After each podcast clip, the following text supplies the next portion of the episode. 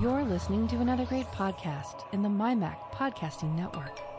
Hello, everyone, and welcome to Geeks Pub, our new podcast where we're going to talk about all things geek. What's in your mind this week, Tim? Well, first of all, it's kind of cool to be doing a brand new show. Episode number one, but we're not really going to be counting them. No, because it's, it's, this is even more casual than the re- than the other one we do. Yes, which is Tech Fan, by the way, and everybody who listens to Tech Fan is listening to this because the first, I don't know, probably three or four episodes or so, we're actually going to put in the Tech Fan feed. So those who subscribe to that show is going to get this show, but eventually they will separate. You've got to subscribe separately to Geeks Pub. Otherwise, you won't get it. But honestly, David, at this point, as we record this very first episode, I haven't set up a website for it. We've only got a temporary logo. Um, I probably won't even submit it to iTunes until after the holidays because everybody at Apple is gone for the like a month. Yeah. So this is a geeks pub, like you said. We're just kind of imagine a, a virtual pub where you just kind of pull up a chair, have a drink, and talk to your uh, to your buddies. That's what this Yeah. is. What's on your mind? What's on your mind? We're gonna just it's geeky stuff. Yeah, it- we're probably gonna avoid religion. yeah, we're, pro- we're probably gonna avoid politics because those are the things that you kind of avoid in a pub, right? Yeah. So Well, most people do. There are some guys who like to go to the pub for that, but they're the same sort of people who rant on red on the internet. yeah, those are assholes. Eh, It, and we and we wouldn't pull up a chair at the table of the asshole. no. We're uh this is every two weeks. We're gonna be doing this. Here's the thing though. It might have been even better to start next week with this show, David, because next week the new Star Wars movie drops, and the last episode of Watchmen would have hit. Yep. Um, So, uh, you know, the last episode of uh, The Mandalorian will have hit when we record the second episode. So, next episode, man, we've got a lot of stuff to talk about. We have indeed. Yeah. I'm, I'm dying. I've I've been. You you said oh you've got to watch Watchmen and I hadn't got around to it and I, it was one of those things I probably wouldn't have come to until probably the middle of next year had you not prompted me and I'm so glad you did because wow Wow. Are, are you Wow. caught, are you caught up with uh, Watchmen? no I, I'm only in the, the first couple of episodes but the the, the world they've built Good is God. just so Watchmen while not being you know I I complained to you um, on uh, on on message last week that there was too much fan service in, In Mandalorian, yeah. in the Mandalorian, yeah, and and I, you disagree with me, but nevertheless, it kind of ticked me off. What's great about Watchmen is they've linked it into the original story, but not in that in-your-face way. It's just subtle, and the whole thing starts with an opening. You kind of think, what the hell is all this about? And they've taken what that world might be and and and delivered something that's completely fresh while still linking back to the original story. It's, it's amazing. So, it's so clever. the original Watchmen, and I, I think they're they're not really basing it on the movie, although I think they acknowledge it. Most people who are watching this has probably watched the movie, but this is Yeah. based on the book. Now, I think it's inarguable that Watchmen is the greatest comic book that's ever come out. I think so. I, I don't get me wrong. There's other ones that I've read that's like, wow, this is really fantastic. I mean, the original Secret Wars when it came out, that kind of laid the groundwork for a limited series, standalone story type of huge event. But that's not what the Watchmen was. I mean, the Watchmen was a 12 issue limited series that kind of went the opposite direction of what superhero books at the time were. I Yeah. mean, it was it was unbelievable how good this book was, and it's so set in the '80s. yeah. And this movie, or uh, this TV show, is set in the present. So it's 30 years later, Yeah. and uh, the, I can't believe how well they nailed everything, just everything. Yeah, it's it's it's so cleverly done. Um, it really is. Um, they, you know, they it's, it. The amount of effort involved in not just coming up with, with a story that, that works and is interesting in its own space while still living in that world, but also recreating like what a world might be that's been influenced by those events, and yet not making it come across too cheesy, too um, too hyper real, which you know a lot a lot of things do. I mean, you look at you look at the way the Marvel comic universe has developed. It started like this in this kind of you know gritty. What would what would it if these things could exist? What would they be like? But you know, obviously, it brought more of the cosmic stuff and the magic stuff going in. It became hyper real. It became It became the know. Marvel Universe, what it is in the comic it- books. Yeah. But yeah, but but the the thing is, is that is that this is different. This is still you could you could look at this and you could say this could have happened. You know, I mean, it's that clever, um, especially in today's environment where you know, I, if this show had come out five years ago, people would- people would have gone, oh well, you know, they would have felt it was hyper real. But in today's environment, this is like, you know, this could this could happen. You have to get caught up and uh, have watched the entire series by the maybe not next episode, but the episode after because Yeah. we're going to delve deep into this series. I think, and I, I'm completely caught up. The last episode for this season one uh, comes on tonight, and uh, I, I don't know if I'm going to watch it tonight or I'll squeeze it in the next couple days. Um, but golly, man, this is just I gotta say, this is one of the best new television shows that's come out in a long, long time. That's saying something because, David, I think we're living in the golden age of television. Or I should say, no, let, this is the platinum age of television. This is, there's a standard set in the last 10 years for television that is unrivaled. Yeah, It, it, it's just, it's amazing. I mean, you No, wait, it- you could go way back and say, "Oh, you know, I like such and such and such and such." No, consistently, there's something great. I mean, we have Stranger Things, we had Breaking Bad, we have Better Call Saul, we've got The Mandalorian, which is revolutionary for Star Wars people. Um, we've got so much of a, a bounty of goodness, and I just barely even scratch the surface. And Watchmen in one season with almost no hype surrounding it, David. There's almost no Yeah. hype. Nobody's talking about Watchmen that I've seen. Um, it, it's clearly so much better. Yeah, no, it it, it truly is. It, it's movie level um, filmmaking for a start, Yeah, but also the you know the care of the the caretaking, the writing, the world building, um, the budget um, that's put in front of you in the screen, the choices that are made, and also you know the the opportunity from from having multiple episodes. You know, TV has moved away from this thing where you know each episode had to be self-contained for streaming for um, um, syndication purposes because now we have streaming and people can watch a whole season in one go, and that means that the ability to tell a story over multiple episodes is there.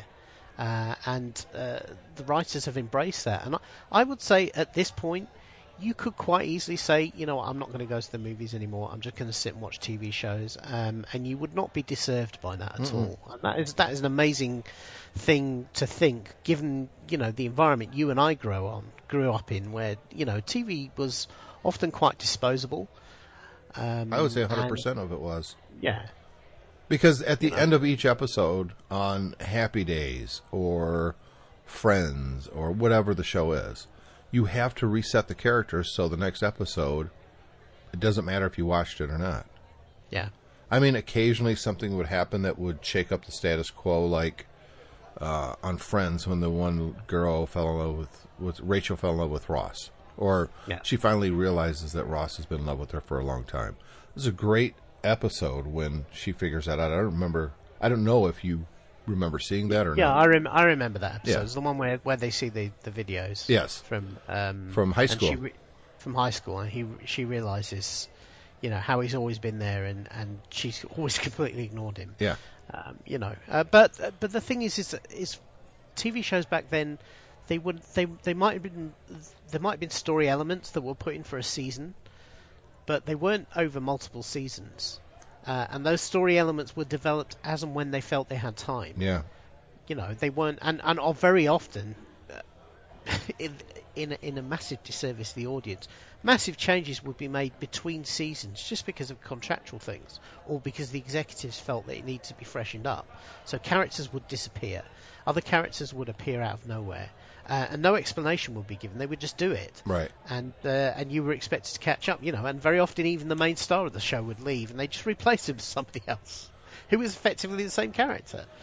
um, and yeah, it, it it was very much it was it was television by numbers, and we don't have that anymore. We have, you know, real craft, real filmmaking, real all the things that make great cinema going into these TV shows, and that's why it's it's so upsetting to people like you and I when, um, you know, big movie people in the industry kind of you know try and dump on Netflix and streaming services and say they're they're not real entertainment or they're they're not deserving of the same accolades as anything else. Yeah, that drives me nuts. You know, Uh, and the other thing, yeah, the other thing is that you know when you and I were growing up, there was a there was a clear break between TV stars and movie stars, and if anybody switched, it was from TV to movies. You became a TV star, and then you became a big movie star. And once you became a big movie star, you never went back to TV again. Hello, except Bruce for maybe Willis. The odd cash- yeah, except for maybe the odd cameo.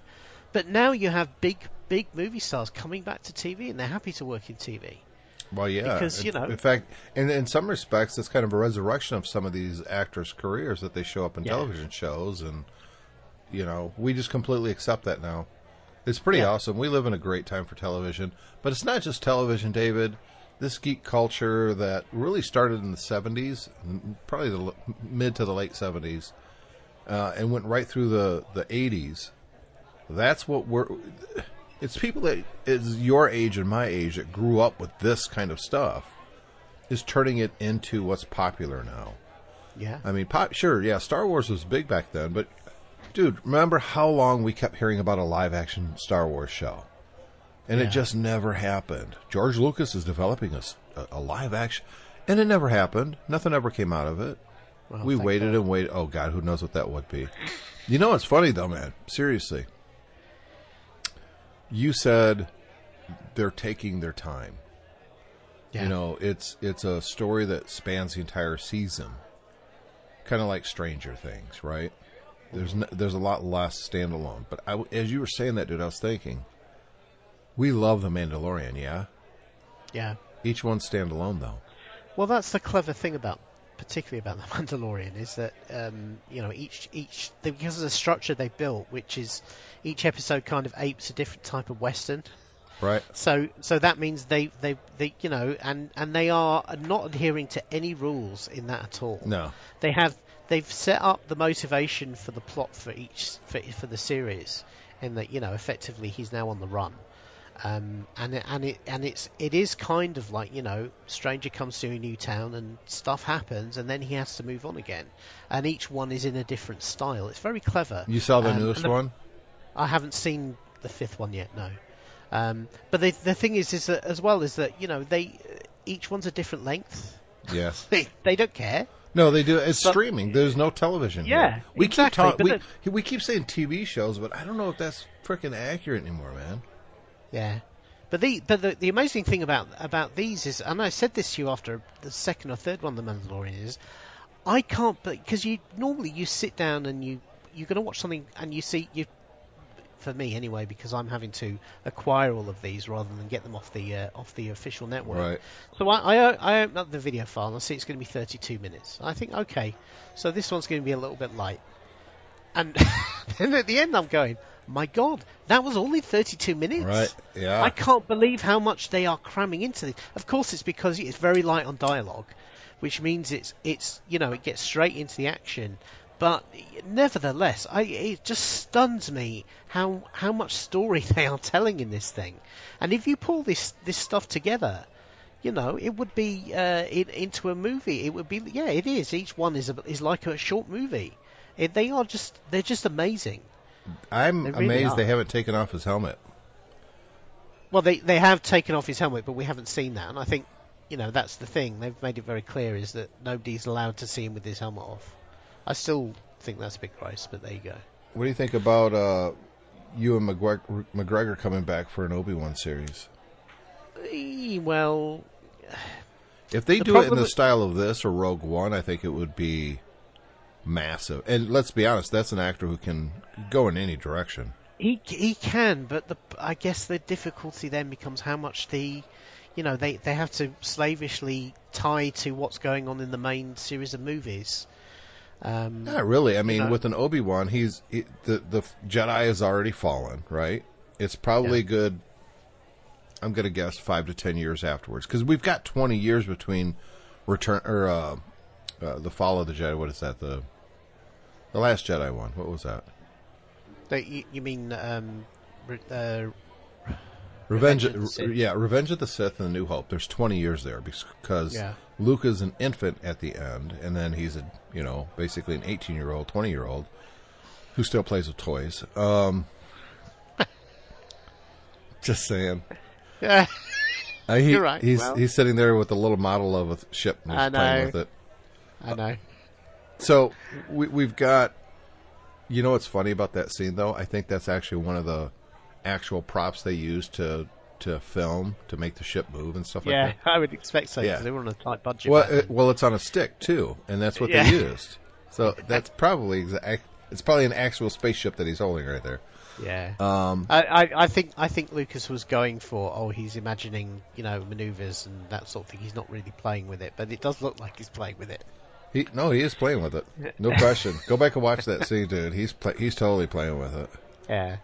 Um, so we've got 20 years there and and think about where obi-wan was left in a very frickin' dark place where uh, his, yeah, his no, this but- kid that he helped raise becomes the, one of the ultimate bad guys in the whole and he thinks he killed him at the end right Yeah. because he chopped his legs and and one of his arms off and stumpy is crawling towards him and the frickin' lava's coming and all that and he frickin' leaves. He abandons him. He's like, "Nah, you're you're dead, dude." Um, and then where he is, almost a hermit, living in a friggin' cave. But that's the thing. If, because of we know where he is, that does not sound like a rich vein for storytelling. Oh, I think it's awesome. I think there's so much that he that character could be doing. I don't think he stayed on Tatooine the whole time. Well, I thought I would have thought he would do because um, he's meant to be looking out for Luke. Well, looking out for Luke doesn't he- mean you he's, know he's he's worried that the Empire's going to come and, and snatch Luke up. The Emperor's going to come and snatch Luke up. He can't be going on a on holiday. Well, I think he can because uh, you know if it's ten years later or even five years later, look, it's obvious the Empire doesn't realize that Anakin had any kids. They they pulled it off when they show the burial of Padme. She's pregnant, cl- clearly, so the twins died with her, and you know this is a, a Jedi Knight. His his whole thing isn't just to sit around and hope something doesn't happen. I mean, he's kind of proactive. That's what they did. And I think that as long as you leave him alive to start a new hope, you could pretty much do anything with this character. Yeah, I guess. Well, we'll see. I mean, obviously these people are much better at this sort of stuff than I am, so uh, you know, I hope they pull it off. I think they If will. it, if it ever happens, this is one of these ones that's kind of been bumping along and. no, no, no. gonna- They're they're starting filming um, early next year. Okay, all right. Yeah, they're not going to come out and say who's who's in charge of the whole project and the actors on board and they Disney isn't known to do that and they go, "Ah, we canceled it." Yeah. Although they did cancel a couple of uh, what's his Rian Johnson is now not doing one, the, a trilogy. They canceled his. his his star has fallen. Um, I I read a very interesting article the other day, basically saying that um, they didn't think it was seemly for all the cast promoting the current movie to be shitting on the previous one, which is what they've been kind of doing. Um, and you know, to me, that, that says to me that Rian Johnson's star has very much fallen in, in the Disney circle. yeah, Um, and you know, you and I have talked about that that we while we enjoyed that movie, it had many many problems. Um, I enjoyed it, but it it it wasn't a true. I, it just never really worked on a fundamental level for me, and there was Yeah. too much in the movie that was unnecessary. yeah, well, uh, that's kind of what the the you know the cast have been saying. They're saying that we we didn't agree with we didn't agree with the with. Uh, some of the arcs of our characters, and we didn't agree why they were doing. So. Mark Hamill was and- saying that while filming, Yeah, and Yeah, I and get he's it been- now. Yeah, um, but even you know, um, what's name? John Boyega's been quite vocal about saying that he didn't. He didn't. He said the same thing we did. He said, you know, I didn't like the things my characters did in the movie because they didn't have any point. That's right. You know, they didn't. They didn't make anything make any difference. Well, they let a guy make a Star Wars movie that has no idea what a Star Wars movie is. Yeah. There are certain And themes that Star Wars movies, at least the trilogies, have followed. And, and Rian Johnson decided, well, I'm going to do my own thing. And Disney was stupid enough to let him because they still, at that point, really didn't know what the hell they were doing. yeah. I think they've come it- around. I think it's such a shame because I actually love Rian Johnson's work. Um, I think uh, the stuff he did. I, I don't know if you've ever seen Looper, but it's a fantastic movie. Of course, I've seen Looper. It's Yeah. awesome. But he, Um, he's not a Star Wars guy. No, no, I appreciate that. And when I say Star Wars, I don't mean you have to play lip service to everything that's come before. And I think we've both seen on Mandalorian and The Force Awakens that happened a little too often. Um, But that being said, at least those creators understand what Star Wars is and what the fans want. Now, you sent me that, you know, I think they're doing too much cameo and lip service and stuff Yeah. like that. I disagreed simply because that's what we want. Fans want that. And if you're a creator working on Star Wars, don't you want to put a little Easter egg type of thing in there? I think that's uh, cool. I, I think I think the difference is, is you and I differ on, on what on what an Easter egg is. To me, it is a, a faint callback. It's a subtle thing. Whereas having them sat at the same table, that Han and Greedo sat with the scorch mark from Greedo's missed shot still on the wall behind them, to me was just a little bit on the nose. Hmm, I kind of thought it was cool. I didn't realize it was the same table at first. I was like, "Oh, I wonder if they're sitting at the same table. That would be cool." And then, of course, they are. So I agree. I disagree. Um, one of the things that I thought would be fun to to chat about, and I don't know if if you've had enough time at this point because you just saw my note. You want you want to hold that off for a while? No, no, it's fine. I'll I'll run with it. So, m- my question to you was, uh, who are the most influential, famous people in your life? I picked three people for me. Uh, there's three famous people, and unfortunately, they- they've all passed on. Um, that I think were the most influential in who I am today. Uh, the first one is George Carlin. You ever watch George Carlin stand up? I have seen some of George Carlin. He was nowhere near as famous here in the UK as he was in the States, but I have seen some of his work. He he was. I started watching George Carlin when I was mid-teens, and he completely influenced the way I thought of the world. Really, you know, not just haha, this guy's funny. I mean, he kind of hit his being famous with the seven dirty words. Yeah. But as he got older and more mature and his comedy kind of got bigger, it, it, became less jokey and more conversationalist, which w- was in itself a whole lot different than what most people were doing. But he had an intelligence about him that, man, you know, when he was talking about religion, when he was talking about politics, um, I, I kept thinking I agree with this. And I watch political leaders today, you know, Trump and Boris Johnson and Trudeau and and I think what what would George Carlin say about these guys? If, Yeah. if you could sit in a pub like this and discuss what would George Carlin think? I think that would absolutely make him one of the most influential people for me. Uh, another one is Prince. His music was transformative for me. Um, I don't know if you've ever really been a Prince fan, but man, I so here's the thing with Prince. I I really loved um, the um, you know the the uh, Purple Rain album. yeah, Um, I loved all the music on the Purple Rain album, but the stuff he did after that was I, I found less accessible. And so you know while I heard it and I enjoyed it and everything else, I wasn't really like a fan fan. yeah. Um, obviously, his music for me was the music of growing up. I, di- I didn't like anything he's done pretty much for the last 20 years. It didn't have any effect on me. But I think when it comes to music, though, and maybe you would disagree, but the stuff that you listen to in your formative years, between the ages of, say, 12 to 22, that's the stuff that sticks with you your whole life. That's why I love Yeah. U2 so much. I mean, they were mm-hmm. they became big when I was a teenager. They were Yeah. on the radio, you know, and and mm-hmm. Prince was kind of like that, but he lost popularity after Purple Rain. And like you said, a lot of people just didn't get his music. I totally got his music after Purple Rain, the, the next three albums. Yeah. And I, I loved every single one of them. So, hugely influential. If I ever had any actual musical talent, I would like to have been have his talent. He played every frickin' instrument. He could sing. He could write. I mean, there was pretty much nothing this guy couldn't do. And of course, uh, then he dies of a drug overdose. So yay.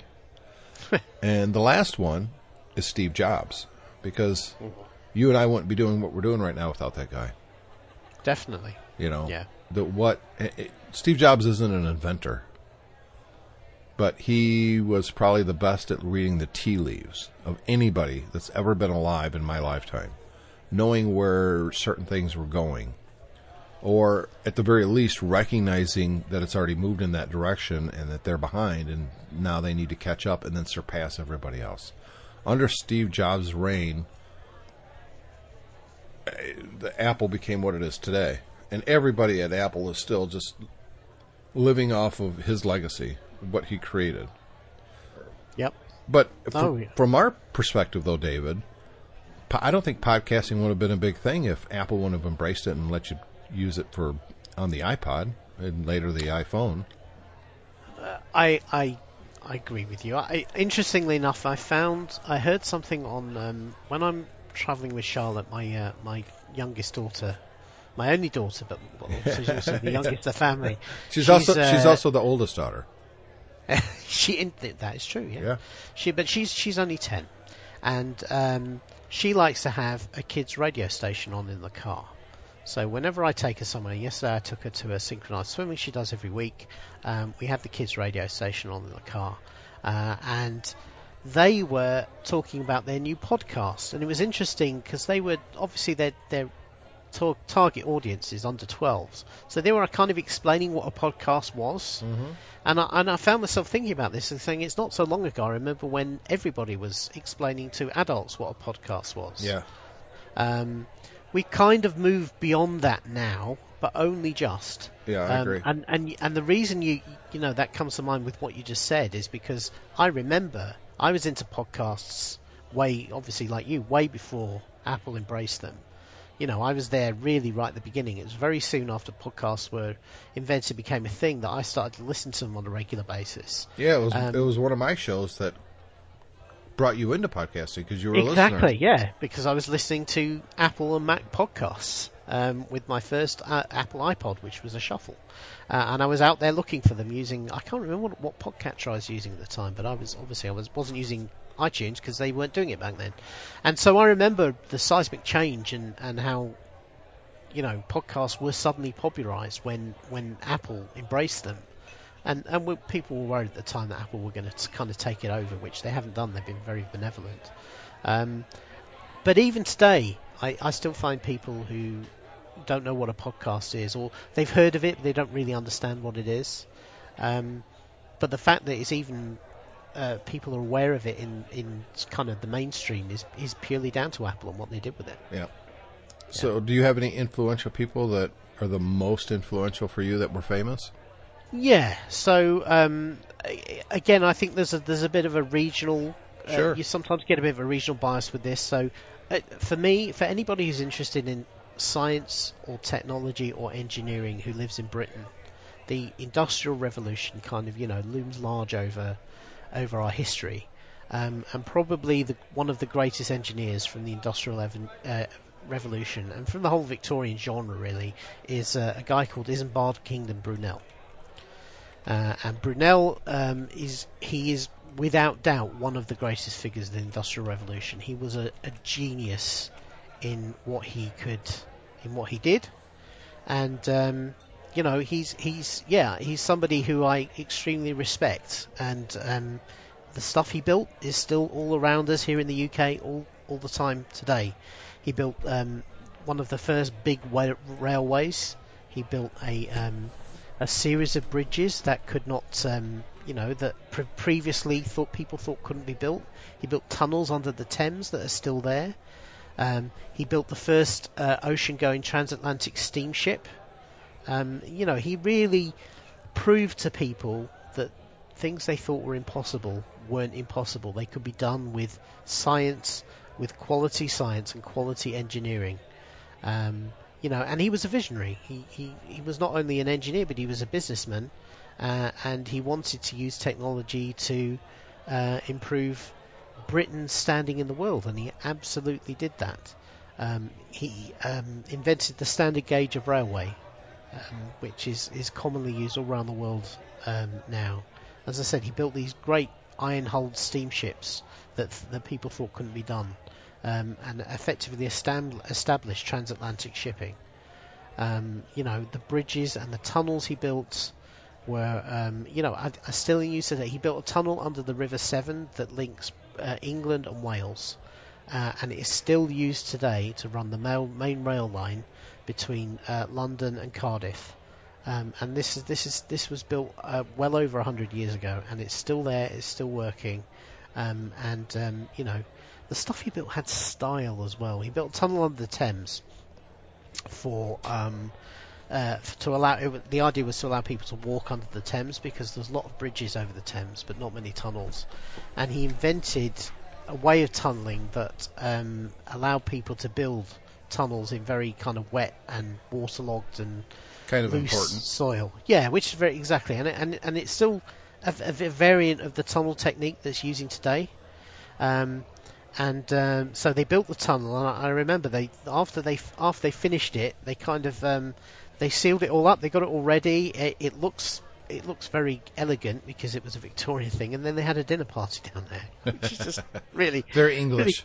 really kind of cool, yeah. But you know, yeah, these these he, he's built these structures and they still stand, and um, you know they kind of reflect the best of Victorian engineering. And um, yeah, I, somebody who's always been very inspirational to me in terms of um, you know the, the the industrial history of Britain, really, which um, you know it was a different time. We we had an empire back then. We were had considerably different standing in the world, but but he really had vision, and I think I think it's as much is his vision as much as his engineering skill, which uh, which I always which always appealed to me. Interesting. Anybody else? Um, yeah, well, I, you know, I'm a science geek, so uh, a lot of great scientists. Um, Albert Einstein um, is is obviously is is always up there. Um, Isaac Newton as well, you know, are, are, but, but particularly because they were kind of flawed characters. But I would say I would say um, perhaps not when I was growing up, but but somebody in my twenties who I came to really appreciate was uh, uh, Alan Turing Yeah. who is, um, you know, was uh, a literally a genius, a computing genius, and he was imagining computers before computers existed. Exactly.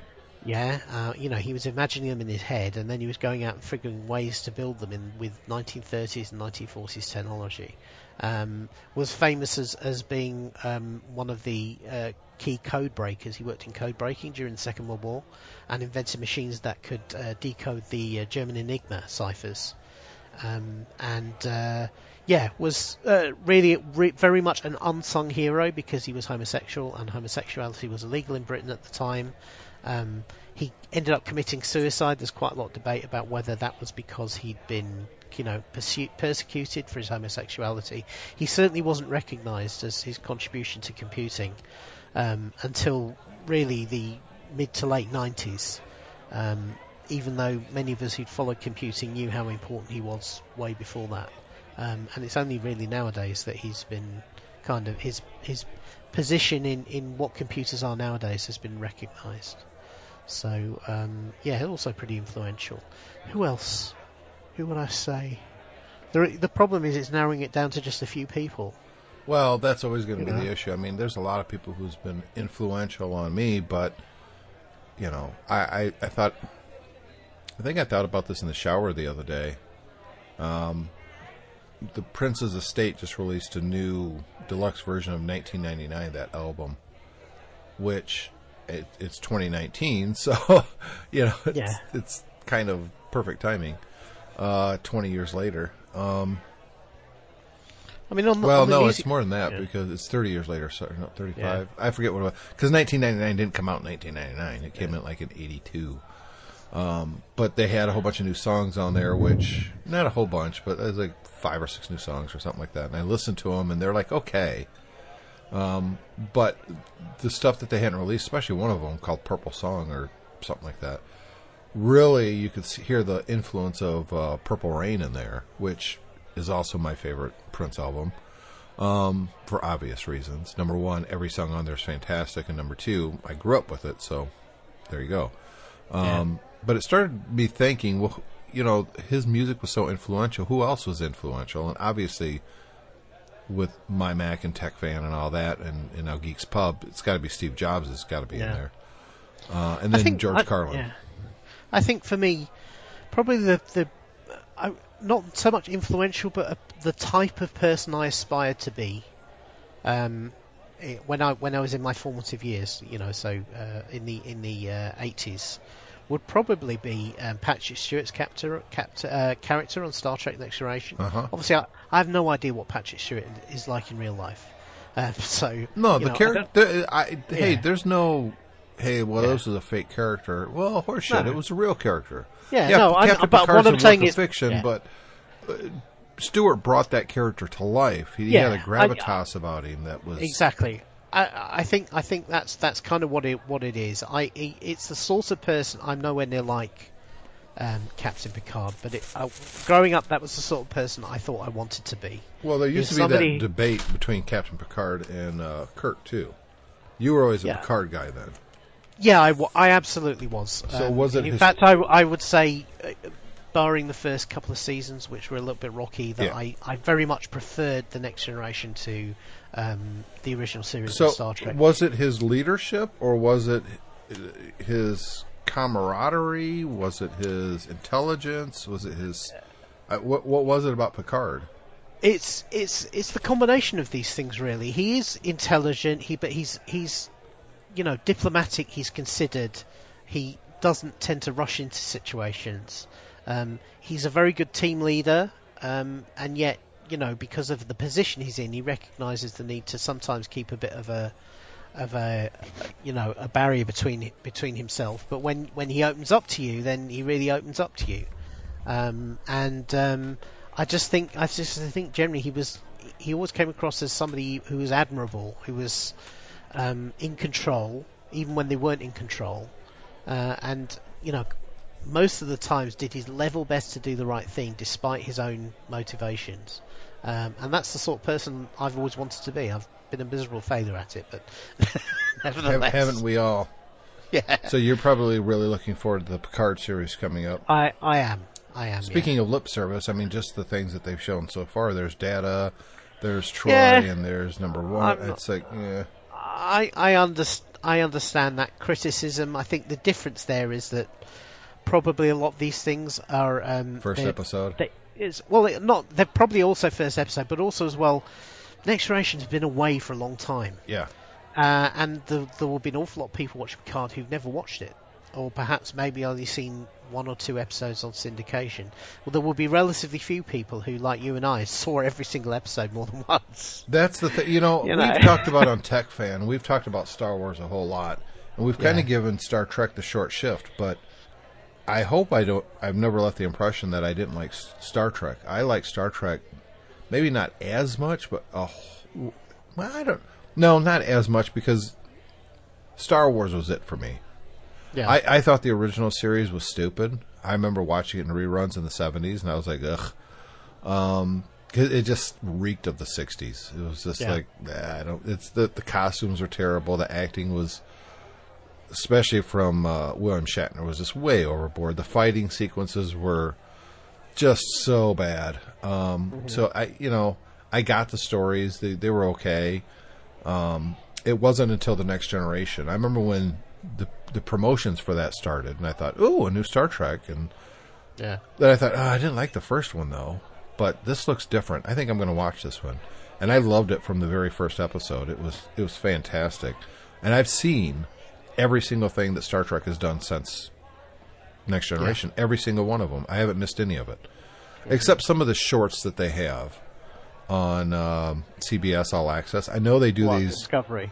Yeah. Well, it's not Discovery. It's it's shorts. They're doing Star Trek shorts there. like little short films, like five minutes or you know, Yeah. they focus on one character. Like you remember in the first, I'm going to say the first season. They've only been there's been two seasons, yeah. Yeah. Yeah. In the first season, uh, the one guy who played Dwight on uh, The Office, yeah. he was some kind of this. I, I don't remember what his character was. He was about. he was Harry Mudd, who was who was Basically, yeah, charac- Harry Mudd. He was character from the original series. They they had a short on him, Yeah. and I actually watched that one. It was fantastic, and it made me want to see more of that character. Um, but that felt more like Star Trek than Discovery has in last season. Last season didn't feel like Star Trek at all. Yeah. I I was kind of disappointed. I liked it. Don't get me wrong. I really liked it. But at at one time or another, I was three or four episodes behind. It just it wasn't on that must watch list yet. Um, but I'm looking forward to the new one because now they're going into the future, way past anything that we've seen so far. Yeah. So that should be interesting. I'm looking forward to it. Picard, I, dude, I got chills the first Picard trailer. I got chills. I was Yeah. like, "That's Picard right there." That wasn't Professor Xavier. That was Char- Yeah. you know, that wasn't Charles Xavier. It, that was Captain Jean Luc Picard, and he's he's in a vineyard. Of course he is. That's exactly what Picard would be doing. Of course he would have Data's head. Why wouldn't he? you know, of course, of course, number one, Riker is married to Troi. Of course, they're Yeah. still together. I'm in. I I think it's going to be fantastic. I don't think, I don't think Patrick Stewart would come back and do a role like this unless it was the next level.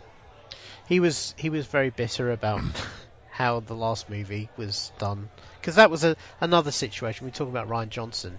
They brought Stuart Baird in to do Star Trek Nemesis, and he'd never watched Star Trek before. Right. He had no idea what Star Trek was. He was not interested in finding out what Star Trek was. He just wanted to do his own thing, and um, you know, kind of really spoiled the movie franchise as a result. Uh, and, and I remember that at the time, or a couple of years afterwards, hearing that Patrick Stewart was really, really angry about what happened to the character as a result of that. So yeah, because he not- he he he took something that was beloved and and everyone liked. Well, not everyone, but a lot of people liked, and he just crapped all over it. yeah, It wasn't a bad movie, but it wasn't a Star Trek movie. no, You know, racing around in dune buggies. It's like you guys can teleport.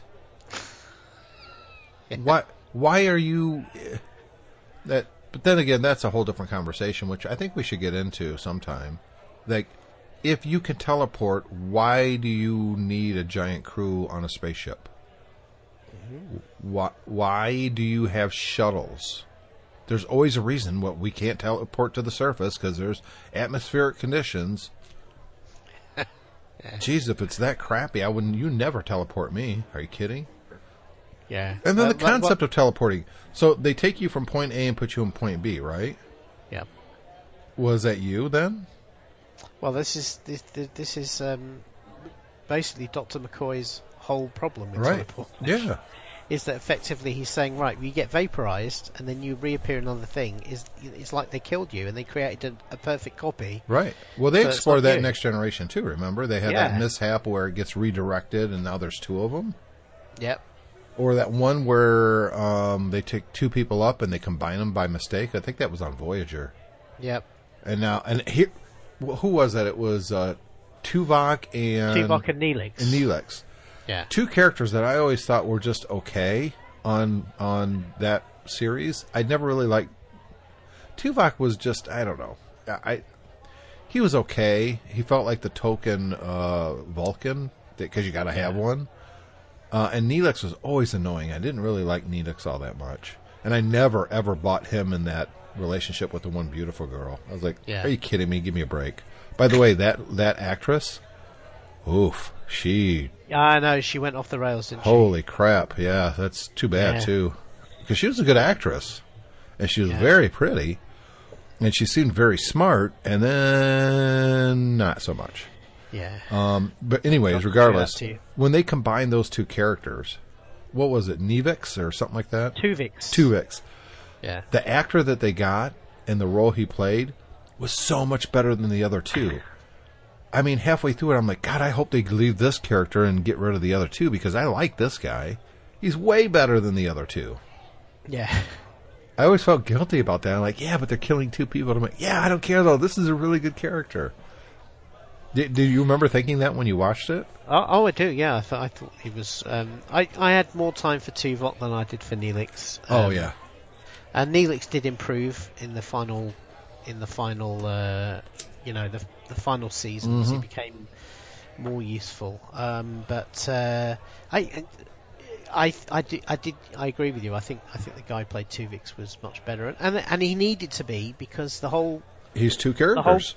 well, the whole point, the whole kind of. Um, dilemma of the episode is that is that Tuvix at the end of the episode says I don't want to die, you know, Yeah. because if you if you separate and bring those two guys back, effectively the, the person who I am disappears. Um, so they, they kind of went for the emotion on that and the, the pathos of that, and um, that was that was I thought was was quite good. Yeah. Um, the uh, the thing about Tuvok, I could never understand. If you're a Vulcan, I could never understand why you would be a, a security officer who's like about weapons and killing people. Right. It seemed to be to be It's definitely more of a Klingon role. Yeah, it seemed to be incompatible with being a, being a Vulcan, to be honest. But uh, I I'm kind of with you. I never understood that Yeah. either. I don't know. I I liked Voyager a lot. I for a while it was my favorite, but then it wasn't because I'll be honest, my favorite of all time has been Deep Space 9. I think I mean they had a multi-seasonal war yeah, that I totally bought, you know. Oh, you see yeah, that- you see uh, uh the guy who played Odo just died. I did. I in fact I was I was quite upset about that because I actually saw him in person. I went to um, I went to a Star Trek convention in Orlando one year. I happened to be there and it was on, so I just went. Um, it was the first Star Trek convention I'd ever been to. I was quite amazed by the you know the people dressed up and the Klingons and all of that. And he was one of the people who came to speak to the convention. So um, and I'd not seen much of Deep Space Nine when he first came when when I when I was there at that. Um, so yeah, I was uh, so I was I always liked that character. I always liked him as an actor, and so yes, it was quite upsetting to hear that. Yeah, I was bummed out. Um, no, I like Deep Space Nine, and they. It, my problem with Deep Space Nine is they never gave us a satisfactory conclusion. No, I mean, the way it ended was just kind of a cop out. Um, but I don't. So, who's your favorite captain? Obviously, it's Picard. It's mine too, but I think Sisko is right there, but for Uh, different I- reasons. I agree. Um, Deep Space Nine is also you know very very close to my heart. Uh, I think a lot of the things we talked about beginning this show, Deep Space Nine were there doing it right. You know, 20 years ago before anybody was doing anything like that. Exactly the idea that they um, they decided to, to run multiple season arcs um, in in an, in an environment that traditionally was, was done for syndication. I think was very very brave. I loved how Uh, Sisko couldn't stand and didn't want anything to do with Picard. Yeah, yeah, because they're very different type of people, um, and you know, Sisko is very much more of a, an action orientated captain, but not in the kind of dumb way that um, Kirk Jim was. Kirk yeah. is. Yeah, Well, when, well, Jim Kirk in the TV series, Jim Kirk in the movies was much better. yeah. Uh, would you? Wasn't it that? Wasn't Picard borged out and led the attack, and his wife was killed or something? Wasn't that That's exactly it. He was, yeah, he he got turned into the, he got turned into Locutus? um, Locutus of Borg, yeah, uh, and then Sisko was fighting against him in that Battle of Wolf three five nine where um, Sisko's wife was killed. yeah, and that's why he She was on didn't like ship. Picard. Yeah, And he completely accepted that. Okay, you were borged out at the time, but I Yeah. don't care. I still don't like yeah, you. yeah. What a great base to cr- to start from. Everybody loved Picard, and then here's this one guy who's going to be the new guy on this show. He can't stand Picard. Yeah. He doesn't trust him. He doesn't like him. He blames him for the death of his wife. Um, everything. i- His feelings are completely justified. That, Yeah, that, they are, What a yeah. what a great creator. Um, I don't. Was it? It was Gene Roddenberry who started Deep Space Nine, wasn't it? Or no?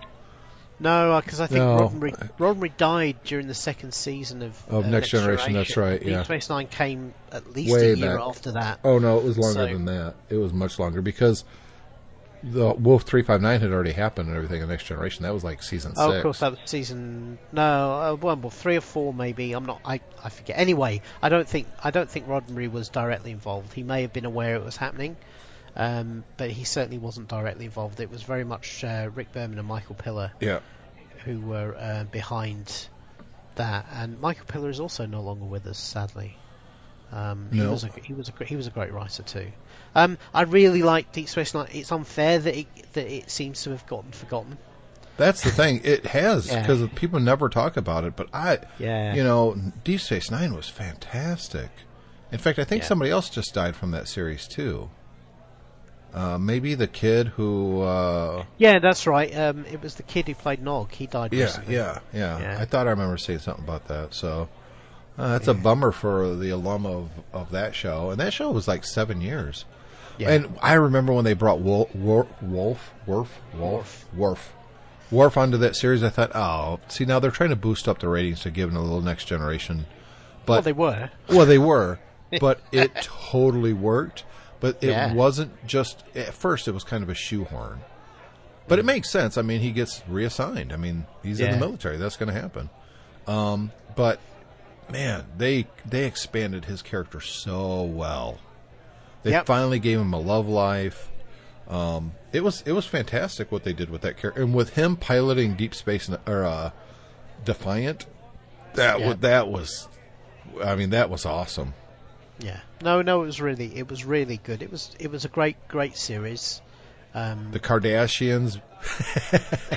Notice I pronounced it wrong. yeah. Yeah, Uh. they, they, well, yeah, the Kardashians were the first ones who were about injecting things into your lips to make you look different. That's right. They had that great Kardashian, the the guy who was the Kardashian spy on Oh, Deep he was Nine, so good. the tailor Garak. Yes. he was awesome. I, Yeah. They had some just fantastic characters on that. Yeah, Uh, I might I might have to go back and watch a couple episodes of Deep Space Nine, but not anytime soon because we've got the last episode of Watchmen coming out uh, today. Um, so we'll talk about that maybe on the next episode. We've got Mandalorian ongoing right now. We've got a couple episodes of that left. Uh, we've got the big Star Wars coming out next week, and I think honestly, David, it'll be a week uh, when we record the next episode. It's going to be a week since that's been out. So yeah. we're going to obviously have to do some spoilerous discussions, and we may. I'm checking Facebook right now.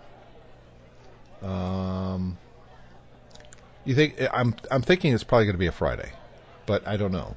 I, I'm going to have to look at the schedule and see what falls on which day. Um, but you remember Eric Diaz? He was on Tech Fan with us. Oh yeah, Uh, he is a huge Star Wars fan. I mean, huge. And I invited him on to discuss the new movie when it comes out here uh, in uh, the Geeks Pub. I said the, by the way, uh, uh, Geeks Pub. And so he said, no problem. He wants to come on. that'd be good. So we can. Oh, I, I'm just dying for the new movie. I, I really am. I'm, I cannot wait. I, I think I'm going to hold off. I'm not going to see it opening night. I think it's just going to be a madhouse, and I want to enjoy it, not with a bunch of people talking. And if if I could go see it with just me and the kids in an empty theater, that would be heaven for me.